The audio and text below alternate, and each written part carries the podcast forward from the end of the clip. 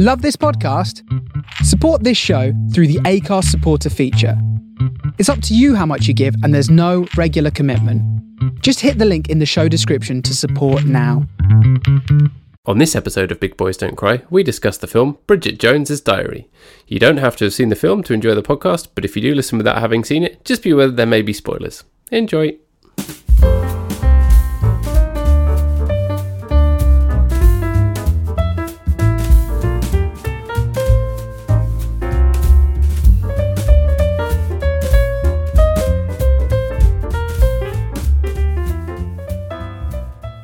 There you are. Hello. We're going old school. Are you recording? I am recording, yes. Good. Yeah, we decided that this is the end of the line for Zencastr. So yeah, Zencastr, if you're listening, not good. You betrayed us for the last time. Ruined our hopes and dreams. Yeah, you fell to Earth like Jeff Bezos in a rocket. Unfortunately, that fall from Earth was not as dramatic as I was hoping for. No, it was not a crash landing. I don't even know how it landed. I've only ever seen pictures of the rocket going up like the giant shaft that it is, powered by the urine of Amazon's employees, which he thanked them all for. Yep. Thank you for working in horrendous conditions so that I can go to space.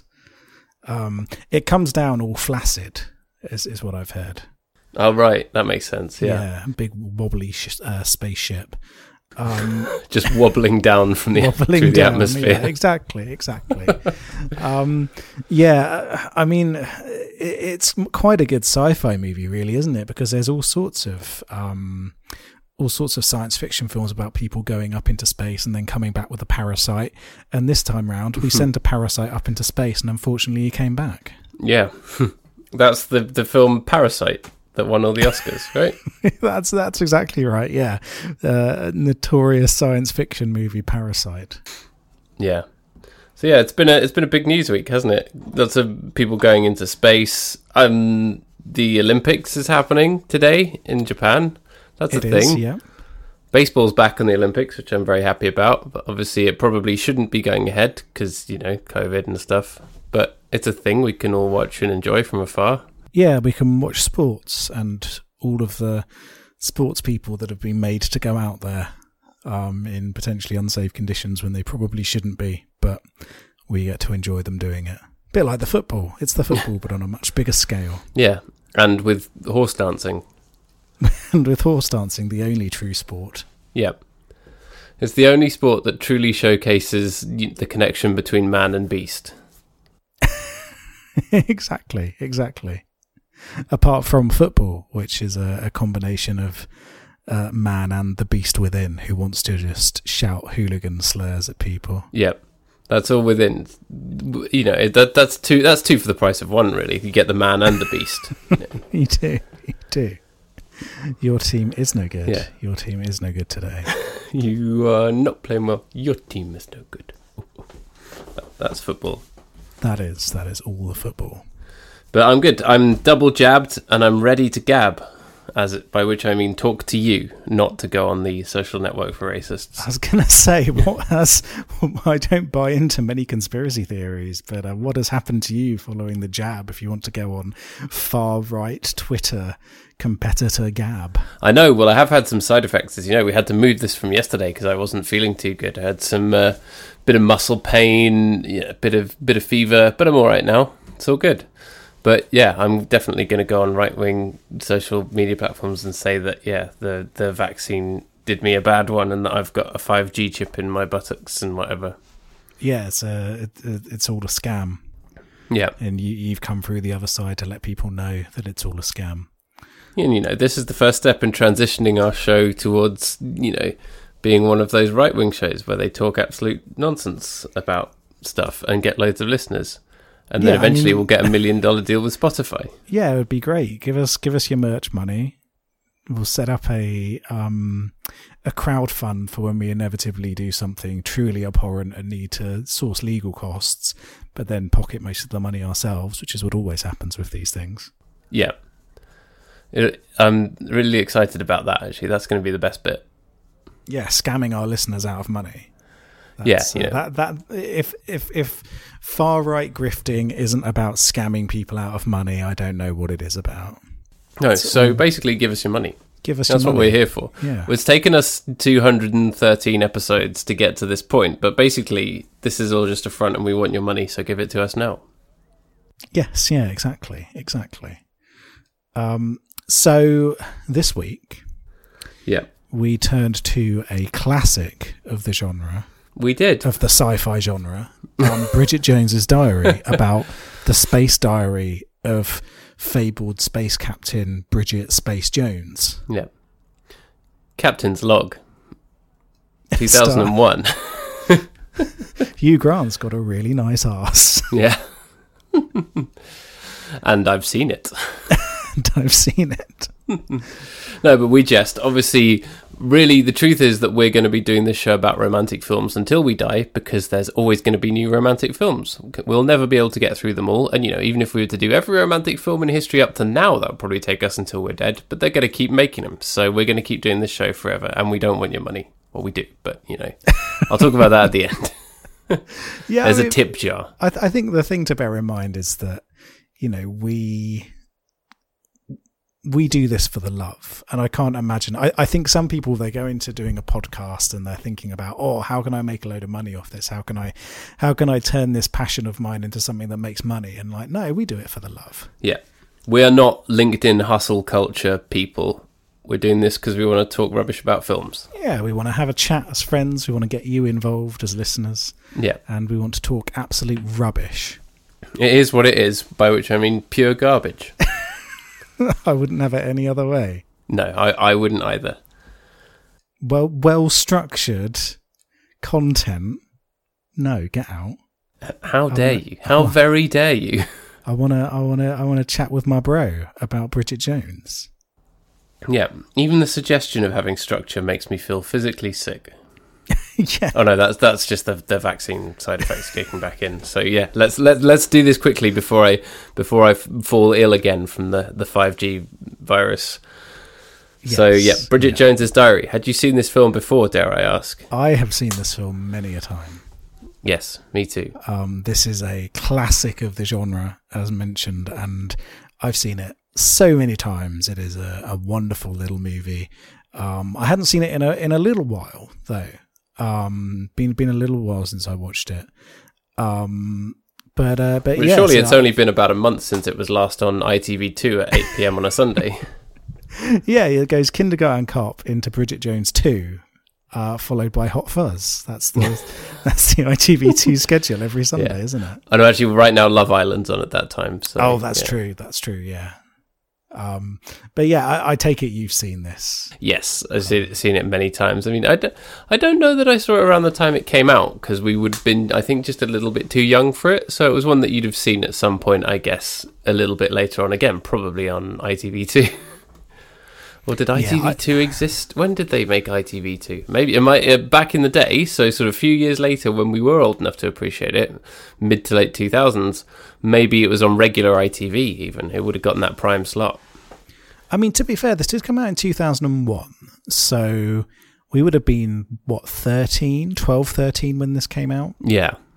So I probably saw it pretty soon afterwards. Maybe didn't see it at the cinema, but when it came to, to Dooved, as it was back in the day, To dooved. um, then uh, then yeah, I probably saw it then.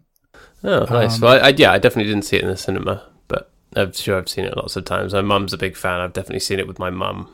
It is a it is a, a mum film, isn't it? I think this Yeah, for sure. it's uh, it, it speaks to to mums, um, which is funny because the the the generation that it's about is younger than that, but it's people I think maybe reflecting on on on on that era of their lives, and then also um, you know having a, a nice feel good rom com story around it. Um, so it's one of those interesting things where it then clearly also picked up the sort of teenager bracket as well. Um, I know a lot of people at, at, at university had w- grown up watching Bridget Jones's Diary as one of those movies.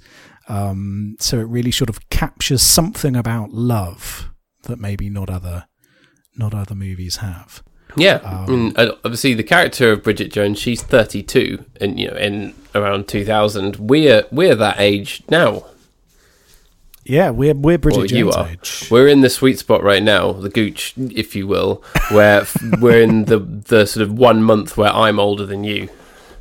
Yeah, yeah, no, yeah. I I I turn the old age in a week's time. Actually, Yeah, it's coming. Do you, want me, do you want me to give you some tips? Do you want me to write down what it's like for you? yeah, please do. It's all right. It's about the It's same. it's the same as every other every other birthday. Nothing changes. Yeah, I, I still feel like an awkward thirteen year old every day of my life. same here. Um, it's nothing changed. Any list, any young listeners or anyone who wants advice to give to young people who ask, "Oh, do you change when you get older?" No, everything is. All you get is more stressed. You still have all the same anxieties and worries and, and inadequacies, but then you've got the added pressure of work. Yeah, you're the same 13 year old idiot inside, but somehow, well, if you're me at least, there's now a small child depending on you, and you have to worry about things like tiles falling off your roof or whatever. So, yeah, it's not much fun. It's the same, Yeah, though. I mean, you're ne- you're nearly at the age now with your with your tiny human that you can just give them a Game Boy, can't you? Yeah, it can't be that far away. Give them Pokemon, and they'll be set for for the next eighteen years. Game Boy Job Advance. We're going Job straight done in with the Game Boy Advance. Oh, good, good. I mean, he is a he is a high quality child. yeah. I think you can get the gist of of the earlier games. He's getting the Castlevania. He's getting on that. yeah, exactly. Uh, I, I like to think that he's a fan of the classics, though, the more linear Castlevania experience. Oh yeah, yeah, for sure. He'll he'll get, he'll get into it. We'll start him off with Circle of the Moon, just because that's the one on the Game Boy Yeah. Advance. But we'll, He'll go back to the classics. yeah, yeah, yeah, yeah.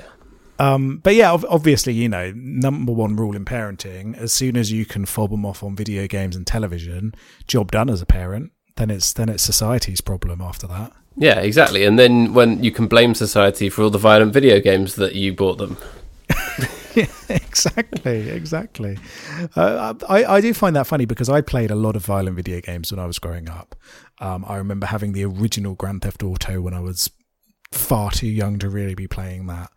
Um, and I, the thing is that kids understand that these things aren't real. Um, the whole idea of, of violent video games being this thing that uh, that that will stop you from from being a contributor to society and turn you into this this crazed murderer is a complete fabrication. Um, you know what's more likely to do that? Football. Well, yes, but I was going to say watching GB News, Oh yeah, um, which which apparently uh, has had zero viewers for some of its programs. Yeah, so You love the only see it. people the only people who were going to watch it were far right weirdos with nothing better to do. Then because they claimed that they would have some impartiality as a news channel because you know they are a news channel, they should report on the news. One of their spokespeople took a knee in response to the racist um, the, the racist abuse that the England footballers received. Uh, that did not go over well with GB view, GB News viewers, who then boycotted it so that certain shows got no viewers at all. Yeah, Um, which you know, it, it that doesn't mean that they didn't get any viewers, but it does mean that of the sort of profile that was looked at for the ratings, they received a big fat zero. the channel um, that set itself up, self up as like being deliberately anti woke. The people who like are its core audience think it's too woke and don't watch it anymore, which Yeah, they is thought it- the funniest shit ever. they they thought it was too woke. Um, they then became the ultimate snowflakes by boycotting it because it was too woke. Um, and in response, rather than thinking, hmm, maybe we've attracted the wrong kind of viewers here, maybe we can't depend on 60 year old gammon who go off on the handle at the slightest opportunity. Um, they instead decided to hire Nigel Farage to be their newest Nigel person. Farage. Nigel Farage, yeah. So they thought, hmm, okay, well, rather than have any semblance of balance here, let's just go totally right wing and let's see if we can scramble back some of these decaying mess of viewers that we once had. So yeah, Um, I'm very very happy to see that kind of that channel is failing because it's built on rubbish. yeah, lies. they tried to do they tried to do Fox News UK edition, didn't they? Um, which we have enough of in our newspapers. We don't need a TV channel as well. Um, but uh, hopefully it will die very soon. I'm hoping that it all dies. Although, given that it gets random, mysterious funding from investors, Yeah, I assume that even if it gets one viewer or zero viewers, they'll still just keep churning it out for as long as the money's there. Um, they will. but yeah. uh, but in short, go away, GB News. Take your nonsense. Yeah. So the fact that there's you know today's media landscape is so terrible makes it quite nice actually to watch something from 2001, doesn't it? And that's why part of why I like doing this show is it's a real distraction from the yeah the hellscape of today, especially when we look at classic films like this. And it's from that point of view, I really enjoyed it. Did you? yeah. I, there's something naive and relaxed about Bridget Jones, isn't there? Is that it's very New Labour. it sits in this. Yeah. it sits in this. Things can only get better now. I've found you mindset. Where, You would not be surprised actually if Tony Blair had a cameo in this, or one of one of his like junior yeah. ministers, maybe. exactly you know um it, it it just kind of sits there pre-war crimes new labor being fairly pleasant and inoffensive um Yeah. and Or if like just- Robin Cook had been in a scene or someone like that. yeah you could imagine robin cook couldn't you or or john prescott turning up at the party as the other person who dresses up um as a vicar Oh yeah. Not uh, um, Salman Rushdie's, oh, it's the other guy's fictional book launch, which, by the way, is actually quite accurate in terms of how the publishing industry treats its staff and especially its publicists. They would make an inexperienced publicist stand up and try and introduce someone and, like, not give her a proper tech check or make sure that the mic was on. I was going to ask actually how accurate is the portrayal of publishing And where the, the book says, like, the greatest novel of our time or ever, that is hilariously good because it is. It's just hyperbolic enough that you'd never see that in real life, but it's so close to the kind of stuff that people want to put on books like that that it's yeah that it's basically as close to the truth as makes no difference. It's perfect. Yeah, I do love when you see things like the most shocking thriller of a generation. You're like, really? Are you sure about that? yeah. Is- Is that going to be true? Um, but yeah, so I was going to ask, you know, as a as a publishing veteran yourself, how accurate? Yeah, once you get over thirty, you're a veteran, aren't you? That's how it works in sport, in sports, and in media. That's yeah, because in That's how it media, after you turn thirty, everyone realizes, wait, I could make a fuckload more money going elsewhere rather than working this shitty job. I could work the same shitty job but make double the wage working for some faceless, soulless corporation. which, to be fair, is sort of what I'm doing when I start a new job soon. um, but yeah, that's its portrayal of that was quite accurate. And again, you, you'd hope that actually, at um, the age that she's at, 32, she might have gotten to a more senior position where she wouldn't be looking for a job as like an assistant producer in TV if she wanted to make that move. But like that, yeah. Again, the idea that you can just kind of jump to another TV channel, it's harder than that. Sorry, to TV from publishing, it's probably harder to do than that. But the way that it's done is so funny that it doesn't matter. Where Yeah, and- and- and- she just shows up and he's like, she's like, I got I got fired for shagging the boss, and the guy's like, fair enough, you can start on Monday. and yeah, maybe maybe back in the day things were a bit more laissez-faire about stuff like that, where like, ah, you worked in a media, you don't need to know the ins and outs. It's all the same. here. Do Do you know my mate who also works in publishing, who went to the same college as me? Come on in, doesn't matter. Come get your bum out on camera. yeah, definitely. It's all it's all leading up to the bum on camera, isn't it? Yeah, yeah. Um, and this is one of those movies where there's quite a lot of slapstick comedy, but I think they handle it in quite a down to earth and very humorous way. You know, there's no boying sound effects or or people being hit in the head with frying pans, but you do have bums out, hilarious fights, things like that that help it feel you know, it, it, it's not realistic, but it's just close enough for you to kind of empathize with it and and enjoy it in that way, I suppose. The fight scene is hilarious. Fight between Colin Firth and Hugh Grant, uh, to, soundtracked by Geri Halliwell's cover of "It's Raining Men," which is the perfect choice for 2001. And there's a bit where they, yeah, they they're in a restaurant. They have to stop to sing "Happy Birthday" to a guy, and then they carry on, which is yeah. And they are kind of having some some reasonable fisticuffs, but it never feels like anything but cartoonish, does it? Yes, yeah, exactly. It's all very um, it, it's it's very very funny. It makes you think of something. Have you ever been in a, in a pub and sort of accidentally brushed past someone who's a, who's you know isn't really hard, and they've gone, "I'll knock your block off." And it's like that's what would actually happen if you if you did follow them outside and agree to have your block knocked off. Yes, yeah, I will. I will give you uh, a bit of uh, Robert De Niro on my left hand and a bit of Al Pacino on my right hand. yeah, except for that's one-two chappy. Except it's Robert De Niro and Dirty Grandpa on the left hand, and it's Al Pacino and Jack and Jill on the right. Bit of Dunkaccino. yeah. Um, yeah, uh, it, it's yeah, it's it's it's two people who don't know how to fight having a fight, and it's great. Yeah. Um, but yeah, I I think, and I think that kind of gets to the bottom of why Bridget Jones is so funny. Um, and why it's so endearing is the way that the characters are portrayed because they're all exquisitely brought to life, I think. And I know that there's some issues with this, and we'll talk about that a bit later in terms of um, Renee Zellweger as a frumpy, yeah, thirty something. No, she's not.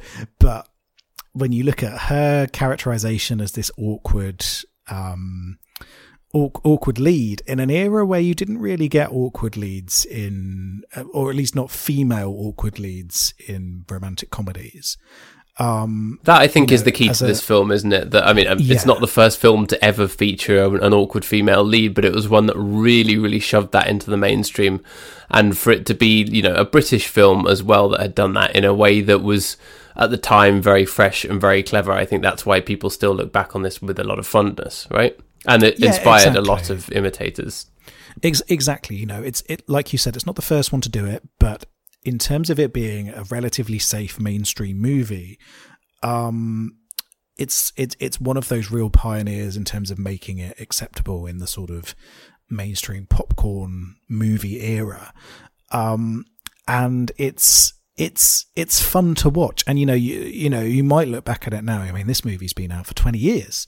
Um, and you might look back at it and think oh this feels a bit old hat now. But actually at the time it was doing things that were quite refreshing for the audience and and more than just um, more than just Bridget Jones herself being funny and endearing um, you know you've got you've got um, Hugh Grant being a hilarious bastard um, still incredibly charming to the last in spite of all of the bad things he does. Um, and then you've got Colin Firth being Pride and Prejudice, but modern day. Yeah, um, which was the brief that was given to him. The way. Yes, yeah, said, exactly. You know, you exactly, you did. what I mean. You you you've done a Mister Darcy already. Just do that, but it's now easy. Yeah, it's fine because that's what the book says. I guess. well, yeah, and I, I think it works incredibly well. You know, I think I think the movie wouldn't be the same if it didn't go for that kind of trope of a character so expertly. And obviously, Colin Firth had found great success doing this previously, um, and as such was likely the perfect casting. And in terms of perfect casting, is there anyone who you could foresee as any role, any of the major roles here who isn't. Because even Renee Zellweger, you know, American Renee Zellweger playing British Bridget Jones, I can't picture anyone else being Bridget Jones. No, me neither. And that's a, a, testament to you know how good her performance is, but how well put together the film and the other films are uh, as well. Yeah, yeah, definitely, one hundred percent. I was just gonna say I whenever I think of this, I always think of in The Simpsons when Helen Fielding appeared in it, and it was like, oh no, here comes Helen Fielding, and she's dancing around to the Benny Hill music, and that's what Americans think that we're like. Is that the one where they go to the UK and they meet various people? I think it like is. Tony Blair. Tony Blair's in that one, isn't it? He he meets them at the airport. I believe so. Yes, I think it is yeah. that one. I remember when The Simpsons used to be funny. Yeah, it's a distant memory, but yeah, I can remember. um, yeah, I, have you read the Bridget Jones books? I have not. No, have you? No, no. It's one of those things where I'm like, I should do that at some point, but I'm not going to.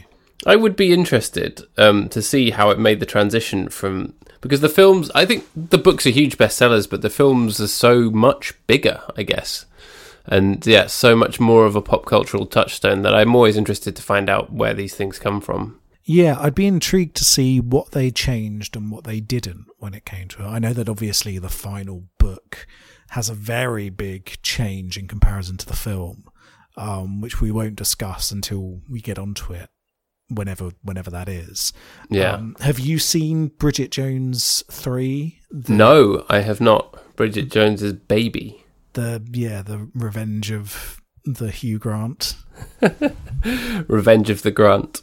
Revenge of the Grant, yeah. Yeah. Oh, the the Firth strikes back. Or he doesn't because yeah.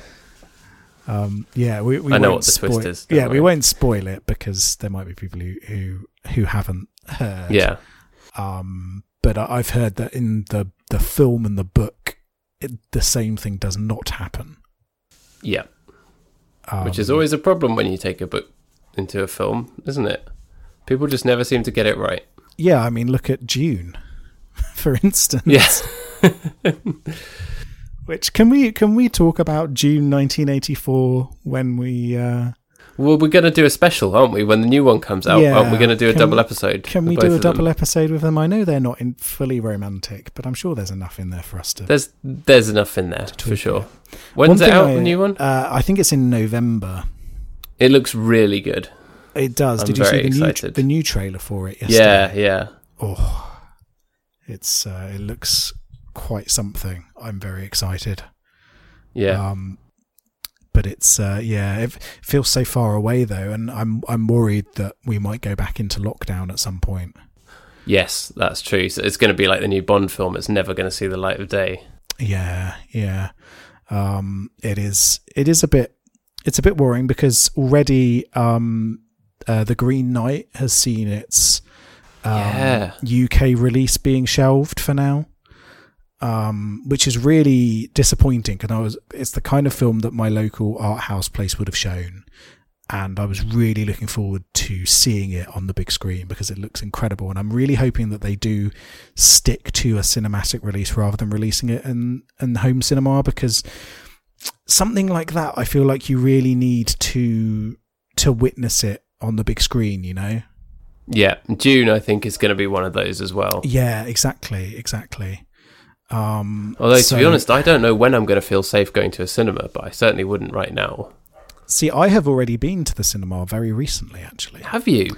Yeah. How was it? I, it was fine. Um, I would not recommend going to see anything longer than an hour and a half to two hours because you do feel uncomfortable in the mask after that amount of time. Yeah. Um, but the way that our cinema did it was very good. You felt like you had lots of space in comparison to people around you. Um, so Okay, felt that's quite good. secure like that. Um, went to go and see the new Mads Mikkelsen movie, Another Round. oh, Um, I don't know anything about that. What's it about? so a bunch of teachers at a school uh, decided to test this theory that human beings were born with less alcohol in their bloodstream, bloodstream than they should have. So they do this little test to see if having a little drink and a little bit of alcohol in their blood Im- improves their lives. And it's sort of a, a, a comedy drama manages to spin those two things on a knife edge very well. Um, okay. It's very, very good. Very, very good. So yeah, I would recommend watching it at some point. Um, oh, great. But uh, yeah, that was that was good. Um, but yeah, equally, Dune could be the one film that would convince me to go to the cinema. I'd have to go on my own because my wife won't want to watch a film with giant space worms in it. Come come down to Lewes and we'll watch it at the fancy cinema. Actually, yeah, I would love that. That'd be yeah, great. come on come on down. We'll have a day. We'll make a We'll- trip. you come round come round to mine. We'll watch Dune 1984, and then we'll watch um watch Dune 2021. Uh, As as a parent, and now that my son's old enough, we can sit him in front of Dune 1984. Yeah, exactly. He, I think kids need Keep to him have quiet for a couple of hours. but a lot longer than that whilst he thinks about what he's just seen. Um, yeah, You know, I, I think watching strange, disturbing films are a formative part of any child's youth. Um, you know, it, it, it's how they, they learn to grow and think, why did they start milking that cat in Dune 1984. Why was Sting wearing a metal eagle? metal metal codpiece. codpiece. Who is Sting? what is Sting? Why is Sting? Um, but yeah, it's uh, yeah. I, I think we should do that. Yeah, come on down. I still haven't read the book. I should have try not? and read it before the film comes out, shouldn't I? It is dense. It is very good, but it is dense. I would, I would, I would say if you're going to start reading it, I'd recommend starting reading it now because if you don't click with it quickly, then uh, you might struggle to, to to get through it. It's one of those things where if you get on board with it, you'll get through it in no time. But Yeah. if you do find it a bit of a slog, then um, yeah, they're, they're, it's it's it's a wonderful, wonderful, dense piece of shit. um, it's a book. It's a book I love, and there's so many layers to it, and I, I, I do wonder if they can get all of that layering and all of that subtext into the film successfully. But um, but yeah, we'll see. We'll see what happens. Yeah, I, I'm very excited to try and fail reading it. Yeah, yeah. No, get on, get on board. I'm sure. I'm, I'm sure you'll you'll love slash hate it. Which is all you can ask, right? Yeah, yeah, exactly, exactly. Um, but yeah, um, Bridget Jones getting back In many ways, the complete opposite of something that might be a slog. It's 90 minutes of light-hearted joy. It is pure joy, and it goes incredibly quickly. You'll never. I don't think anyone can watch this and be bored, can they? I was genuinely surprised. Uh, suddenly, it was at the end. I was like, Yeah, surely. yeah. And this is a criticism in a way, which is that I, there was less substance to it than I remember there being. If that makes sense, that's not necessarily a bad thing. But what I mean is that you, the stuff you remember, is the gags and the jokes and the the bum coming down the fireman's pole onto the camera and stuff, isn't it? It's not the actual story and the romance. And there's stuff like you even forget about Jim Broadbent and and Gemma Jones. Is it Gemma Jones, the mother? Yeah, um, yeah, Um, and their sort of divorce and then sort of makeup thing, and the guy that she dates who's a bit weird, and the stuff that she kind of brushes her mum off when she's talking about her relationship and stuff, and all of that stuff. There's a lot of real kind of unexplored stuff there, isn't it? And you're like, what purpose does that serve? Really, it doesn't matter. It's just sort of giving it a little bit of emotional depth behind the gags, isn't it? Yeah, yeah, exactly. It's it's providing it's providing kind of a snapshot into um into uh what the future might look like, what it might not look like, learning from other relationships, that kind of thing. But it doesn't do it in a heavy-handed way. It's just kind of a oh, here's some additional context and a kind of nice little side story you can um you you can you can just get into. Yeah. So yeah, I, I saw that and I was like, there's there's not actually a lot going on here, is it? And it's actually quite a lot happens, but you still don't really think of it as a plot driven film, do you? No, no. Um, it's set piece after set piece almost in a way. It's scene after scene rather than something that's driven purely by the plot. Um, so what stands out isn't necessarily um, isn't necessarily the individual plot strands. Um, and I'm surprised at how little I remembered about the plot. But what you remember is blue soup, fight in a restaurant, um, bum down a slide, things like Yep. that. Um, that um, that I think Someone finds a diary and then storms out, but it's fine. Five minutes later, because they got to have a kiss. She's got to run around in her pants, and then they have a kiss in the snow. Iconic ending. yeah, exactly, exactly. Um, and and, and yeah. they they then at that point reuse the same slow version of "Ain't No Mountain High Enough" because they got the rights to it, and were like, why not? yeah, yeah, you know, why why not just throw it in there again? Um, but you know, it has it, it it fits all of the the Curtis trappings, doesn't it? You know, you've got your your group of friends. Uh, Yep. your, your sassy group of, of, of strange friends who are all very funny and very supportive. One of whom Um, is Shirley Henderson, who I absolutely love and who is brilliant in everything. You know, you know the the funnest fact about her is in relation to the Harry Potter films, Mm-hmm. in which she played Moaning Myrtle in Harry Potter and the Chamber of Secrets. She was the actor with the greatest gap between the age, her actual age, and the age of the character she was playing. She was, you know, I, I think in her mid to late thirties, playing a twelve-year-old ghost, and she nailed Ah. it, obviously, because she's brilliant. She's brilliant. Yeah. Um. Oh yeah, I did not know that. That is interesting. Interesting stats. Yeah. Um. So um. and you enjoy the sassy friends in this, You don't do. you? You do. Yeah. and that I think uh, is um, part of the reason that people people really identify with this as well. Is you either think that you you are sort of a, a bit chaotic like Bridget Jones, or you think, oh, I know someone like that, or someone in my family's like that, or I was like that at some point in my life, or you know, I hope I don't end up like that someday. If you're watching it when you're like 15, but like if I do, it's okay because she's kind of having a good time. I think it's possible to identify with it on a number of levels, isn't it? Oh yeah. and the sassy friends are part of that as well. Yeah, one hundred percent. And I think you know there's a reason why that's been a through road through so many of, of of things written by Curtis that it's been a prominent part of the kind of side characters of the piece. You know, from from uh, Four Weddings to Notting Hill to Bridget Jones. Um, is that it's something that is relatable and that people can, even if they don't necessarily fully recognize their own lives within the main characters, they'll recognize themselves either in one of the friends or as having that kind of friendship group themselves. And it's something to help ground people in. Um, and so it helps, um, it helps propel it.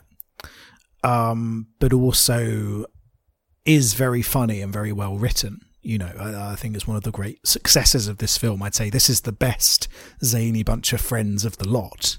I'd say out of all of those kind of movies. Yeah, it doesn't feel forced or tedious, does it? And it doesn't overdo it either. They're not in every scene. They kind of turn up at the right time to pad it out between the gags and the set pieces. Yes, yeah, yeah, one hundred percent. Um, it's um, but yeah, it's it's it's it's well done and it's well cast. They all fit well, don't they? Yeah, for sure. I also think this is the first film ever to use um, all by myself. I don't know if that's true, but to me, it is. My head canon is that this is where the origin of using that song in film to denote a sad moment of being alone comes from. Film or TV or anything. Well, I I think it's kind of it's kind of done as a as a joke in itself, isn't it? Because it's so um it's so um over the top and on the nose, I suppose. Yeah, Um that it's there as a comedic trait, whereas I think a lot of the other movies that use it don't think of it as comedic and are just like, ah, this is a song about being sad, yeah. being alone. but that's the thing because it, this film is not trying to be clever at any point. It's just like, yep, we're going to do that, and it's going to be funny. There you go. Yeah, and that's the thing. They're just thinking of the humor of it, and and and I think what's also important is how it fits in with her character as well. Is that it is the kind of thing that Bridget Jones would put on when she's feeling sad. Yeah. Um, And then she's at karaoke singing, I can't live if living is without you. And doing it badly. Exactly. And And bad karaoke is always funny as well. it is. It is always brilliant. Um, and so I think that that's something that often gets lost when people are creating a a soundtrack to a film. Is how does it fit? It it doesn't just have to be a cool soundtrack. It has to fit tonally and with the emotions of the audience, which are often intrinsically tied to the emotions of the characters and how they feel about the characters. And so having a soundtrack here which really fits Bridget Jones as a person, her personality, helps tie it all in together with how the audience is responding. Um, and so, yeah, the, the, the soundtrack work, the score work here for Bridget Jones is, is expertly done. Yeah, for sure. And then the rest of it's kind of like soul classics, isn't it? Which always help to, to lighten the mood. Yes, yeah, exactly, exactly. Um, the, the the perfect example of this is um, the jaunty soundtrack to Guardians of the Galaxy, made up of all of these classics um, from the seventies, and that all ties in really well to the tone of the film, to the main character, um, and then also into the audience's reaction to it, and then off the back of that, Suicide Squad was then a film which tried to do a similar thing by just chucking a load of rock classics into its soundtrack, and it didn't work because you didn't have that same tonal connection to the script, to the movie, to the characters, and so it, the even though it had like the the soundtrack to that movie must have cost so much money to get the rights to every song. Um, but Yeah. it just didn't work. And and and you know, you do there is a craft to doing it, and it's a craft that this this movie does incredibly well. Yeah. It gets it right, and it's something that really helps it to all come together, doesn't it? Yeah, yeah, one hundred percent. Along with the use of the phrase full sex, which is something that always makes me laugh. Full sex is yeah, is is great, isn't it? And I, you know, it is a it is a, a the the the dialogue is sharp. You know, a lot of care is put into every line. You know, it does have the the the narration via the diary as well. Yeah. um, Tits which- pervert, more like. which which works That always well makes me too, chuckle. which is very very funny um which, which which works incredibly well and it all sort of ties it together well as well doesn't it Yeah. tied like like blue string Yeah. around vegetables Yeah. And the blue of that is a ridiculous kind of baby blue that you would never get from like fabric. no, no, exactly. But it, you, you don't need it to be realistic. There, you just need the chaos of the kitchen to help understand her character more, and also build that relationship between her and and Colin Firth and her friends. You know, yeah, for sure. And so that, you know, you, you believe it when she shows up to a party dressed as a Playboy bunny and there's no theme. exactly. We've all we've all been there. I remember I've I've turned up as a Playboy bunny to many a party. Yep. That was Um, my just my just, just birthday. The kicks of it. that time. Yep, exactly. Um, Eric's birthday as well. Yeah, yeah. Um, Luckily, he was too young to understand. But once he's seen Dune, you know, nothing will shock him. He'll yeah, nothing will shock him anymore. Yep. You know. You'll go, Rob's in a Playboy bunny outfit, whatever. You'll have to try harder than that. Bring me some violent not- video games now. Yeah. exactly. Bring me bring me Grand Theft Auto Five. Yeah. But she thinks it's a Tarts and Vicars theme. And now, can we just say that this is a theme that I've experienced at a party before? Super weird. Where does it come from? What the fuck is that about? See, I've never I'd never heard Or is this it. because I'm Catholic? Is this a Church of England thing? maybe I guess you, you wouldn't be able to answer that. maybe it's a weird religious thing. Um, I am a, a heathen. I have no religion. I've never been particularly involved in religion. Um, and yeah, I've always found it very odd. I'd never really heard of it before uh, Bridget Jones, um, and I've not really heard of it since then either. Was there not one at university? I, d- I didn't go, but I'm sure I saw flyers. Maybe. I mean, I never, I, I didn't see it myself. There may well have been. Um, it's just, yeah, it is very odd, isn't it? It it's weird. But then a, a lot of those kind of raunchy costume things are weird, like, like back to school parties where you're supposed to dress up like, like sexy school kids. I guess. I mean, that's a bit, Yeah. a bit noncy, isn't it? Let's be honest. Yeah, big, big nonce energy. Um, Not the, a fan of the, that. The guest list can be also be transcribed into a sex offenders register with very little wiggle room needed. Um, Yeah. Get out. If you if you're one of those people that's like, oh no, it's a bit of fun. No, no, it's not. You're a nonce. No, it's not. first. Yeah, There's an first. island waiting for you Yeah. that you will be taken to. Yep. Yeah. Yeah. Um, go say say hi to to enemy of the podcast Andrew whilst you're there. Yeah. yeah. Does our podcast have enemies? Joe Rogan's an enemy of the podcast, just simply by one of having his million dollar deal for his he's, stupid he's, show. he's a big he's a big podcast. Ergo is automatically our enemy. yeah, any big Um, podcast is is our enemy. Gonna gonna kneecap him. Yeah. Turn up at a big old podcast. If I see Mark Kermode walking down the street, I'm to knock his block off. what's what's the big um what's the big uh murder murder podcast? My favourite murder. Yeah, the the the next murder they're going to be looking at is their own because we're coming for them with a hammer. Yeah. We'll take it over.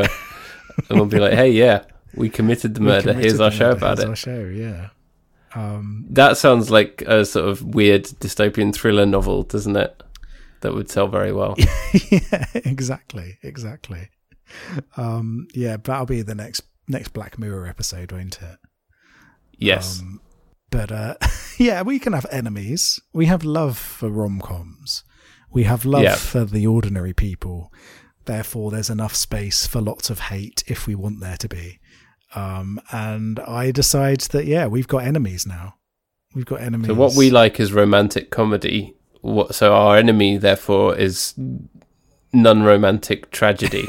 yeah, try, Any film that's tragic and does not have romance in it, that's that's our enemy. really serious. That is a film we will never review. No romance in. Um, To be fair, that does sound like a slog. It does sound incredibly boring, doesn't it, to watch? Oh, sad things happen. Yeah. Uh, so, so basically, any any I don't even know what film we're talking about, and I already any it. any Haneke movie, I guess, is automatically the enemy of this podcast. Yep. Um,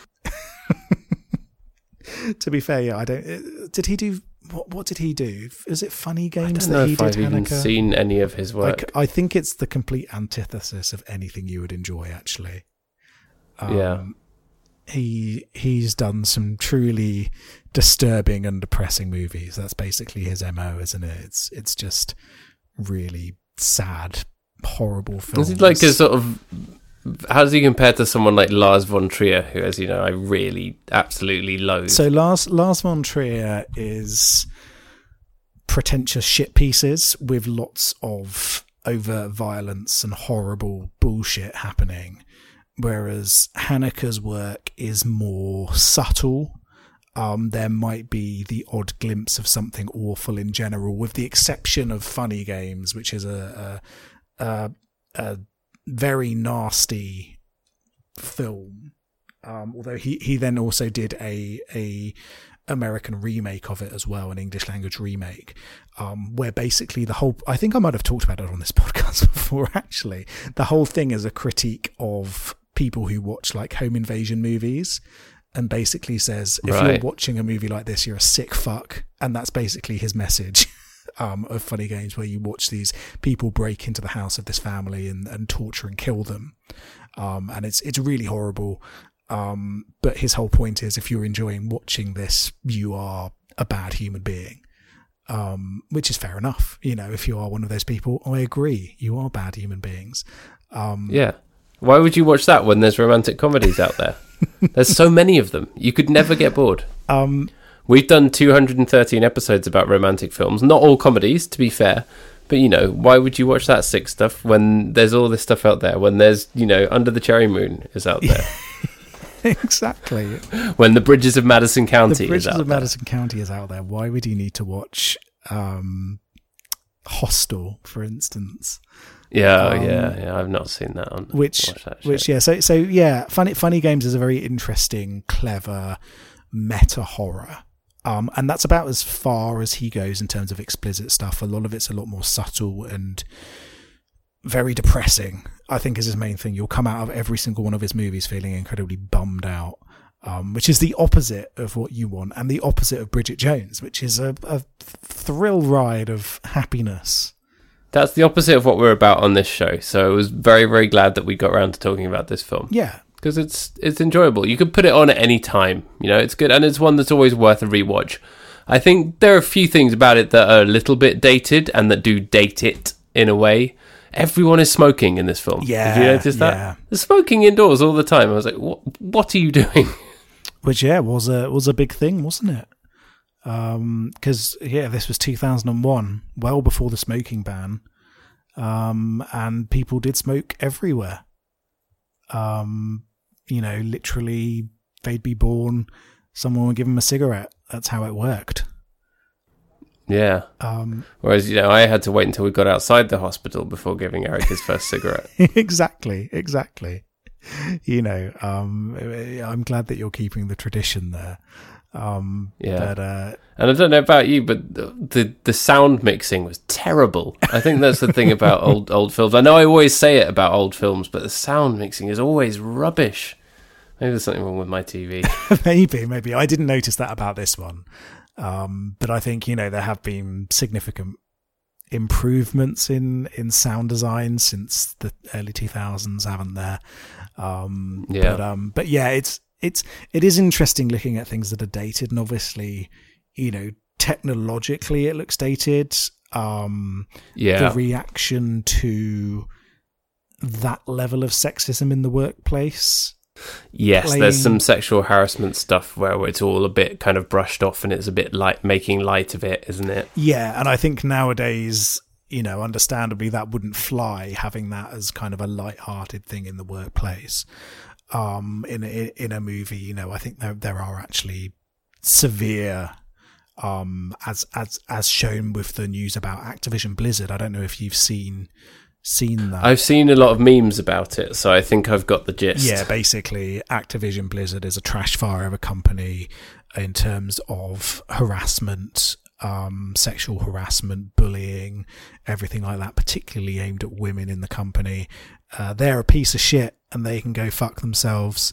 Um, their response to it has been abhorrent as well. Uh, and unfortunately, Ugh. it's probably something that's endemic across a lot of companies in the industry.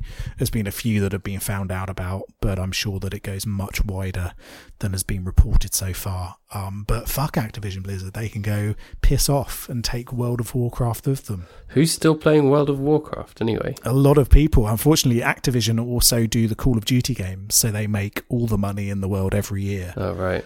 Um, but get out, get out, you scumbags. Get in the bin. Um, but yeah, obviously, you know, particularly after the Me Too movement, I don't think that you would necessarily play Bridget Jones in the same way No, as it was back in 2001. no, you you you'd have to make a few changes, but it, they'd be minor things. The soul of it is still there. Yeah, yeah, exactly. I, I, and I think the general plot remains the same. You know, it's it's kind of provided it provided a tweak to the rom com archetype, which then became a rom com archetype in its own right. And actually, from that point of view, I would be interested to see the most recent one because that is actually, you know, within the last within the last couple of years, isn't it? Um, and obviously, she's playing a much older character, so it's going to be different tonally. But I'd be interested to see, you know, the, I'm sure the level of humor is very, very different and doesn't try and make light of those kinds of things. Yeah, yeah, I- it'd be interesting to see. Um, and it's been a while since I watched Bridget Jones 2 as well, which obviously was a lot closer to the original. Yeah. Um, now that one, I don't know if I've ever seen all the way through. I think I've sat down halfway through when it's been on ITV, and my wife's been watching it about five times. there we go. There we go. Um, so you might have you might have picked it all up independently across your multiple watches. Yeah. never never watched it end to end. Ah, I'm sure I could piece it together if I had to. Yeah, yeah. Um, but yeah, so so that would be interesting to to watch that, and that does bring me on to an interesting question actually. Um, are we going to do the, all the Bridget Joneses now, or are we going to space them out? I don't know. What do you think? We've got. Let's see. It's July. We do we have any theme? We don't have any themed months coming up between now and Halloween, do we? Or did we, was there something we said we so, were going to no. do? I feel like there was something we said we were going to do that was a theme, and I've forgotten it. Unless I'm just thinking back to Sandloon. maybe there was, maybe there was, but it's only it'll only be two weeks, won't it? Yeah. Oh, so you want to do? But I feel like if we do the second one, then we should do the third one as well. So should we next? Actually, next week do a double episode of the second and the third one. Would that make sense? Hmm. Or do you think they deserve an episode each in their I own right? I think they deserve an episode each in their own right. I've never seen the third one, so it might be quite. Oh yeah, so it's hard to judge, isn't it? Okay, yeah, let's let's do it. Let's do the all three in a row. All right, let's do it. Good stuff. Um, so, have you got anything else you want to say about Bridget Jones? Um, just that this is Salman Rushdie's best work. oh yeah, one hundred percent. Satanic verses, Get Out, Whatever. cameo Midnight, in Bridget Midnight's Jones. Children. Boring. Yeah, it's clearly clearly his best work. Yeah, and one thing that's really nice about it is that uh, it's all kind of classic British actors, all of whom are still around and working today, pretty much, um, and still doing great stuff. So, from that point of view, it doesn't feel dated. Um, it feels nice. Yeah, you see all of these all of these people, um, and uh, and yeah, it is it is uh, it's nice to see something where the whole cast comes together so well, isn't it? Yeah. You know, it's comforting and nice and fun and light-hearted, and it's short. You know, so there's there's never a bad time for a film like this. It's it's good. This is your this is your romantic comedy staple, isn't it? British romantic comedy staple. Yes, yeah, exactly. This is a this is a big one. It's a it's an important part of British culture. It's gravy. It It's is fish and chips. fish and chips, gravy, mushy peas, Football and rain. and scones. Yeah. Football, Um, rain, and scones. So I've got some trivia for you. cool, cool. Um, so you did mention who else was potentially going to be cast. Um, so just a handful here. You've got Helena Bonham Carter, No, uh, absolutely not. Cate Blanchett, um, Emily Watson, Rachel Okay, yeah. Weisz, uh, but was considered too beautiful for the role. Um, Cameron Diaz. Um, All of these women are beautiful. Yes, yeah. Um, Toni Collette. Um, okay, that's an interesting one. um, uh, Juliette Binoche, Hmm. Selma Blair. Um, I can keep going and going and going. Um, Emma Thompson as well, Naomi Watts, uh, Wow. Catherine Zeta Jones. They were all considered for the role. Um, but interestingly enough, I can't. I can't think of any of them as being right for it, and I don't know No, whether that's because you this can't picture was, and I don't know whether it's because you can picture them in other roles so well, whereas Renee Zellweger, um, you know, this was her first really. Yeah, I mean, you know, she'd been in a lot of other stuff before this, but this was the major sort of breakout as being this, um, this this this huge star, I guess. Because before this, what what have you got? You've got me, myself, and Irene. Um, I don't think I've ever seen that. You've you know. got oh, change of plan. We're watching me, myself, and Irene next week. Um, no, y- yeah, you've got me, myself, and Irene. You've got uh, fun fact for you. She's in, uh, I think, the fourth Texas Chainsaw Massacre movie, Okay, which is didn't even know there was awful. a fourth. Um, it is. It is. Uh, it stars her and Matthew McConaughey in roles really early in their careers. Okay, um, it's truly something awful uh, that we should watch at some point. It's incredibly bad. Um, but yeah, this this was kind of may- maybe it's just because this was her real star performance. Um, that you know it became such an iconic thing, whereas with the others you can kind of picture them in other roles so easily that um, Yeah. But but maybe that's why. But you know I can't think of anyone else as as, as Bridget Jones.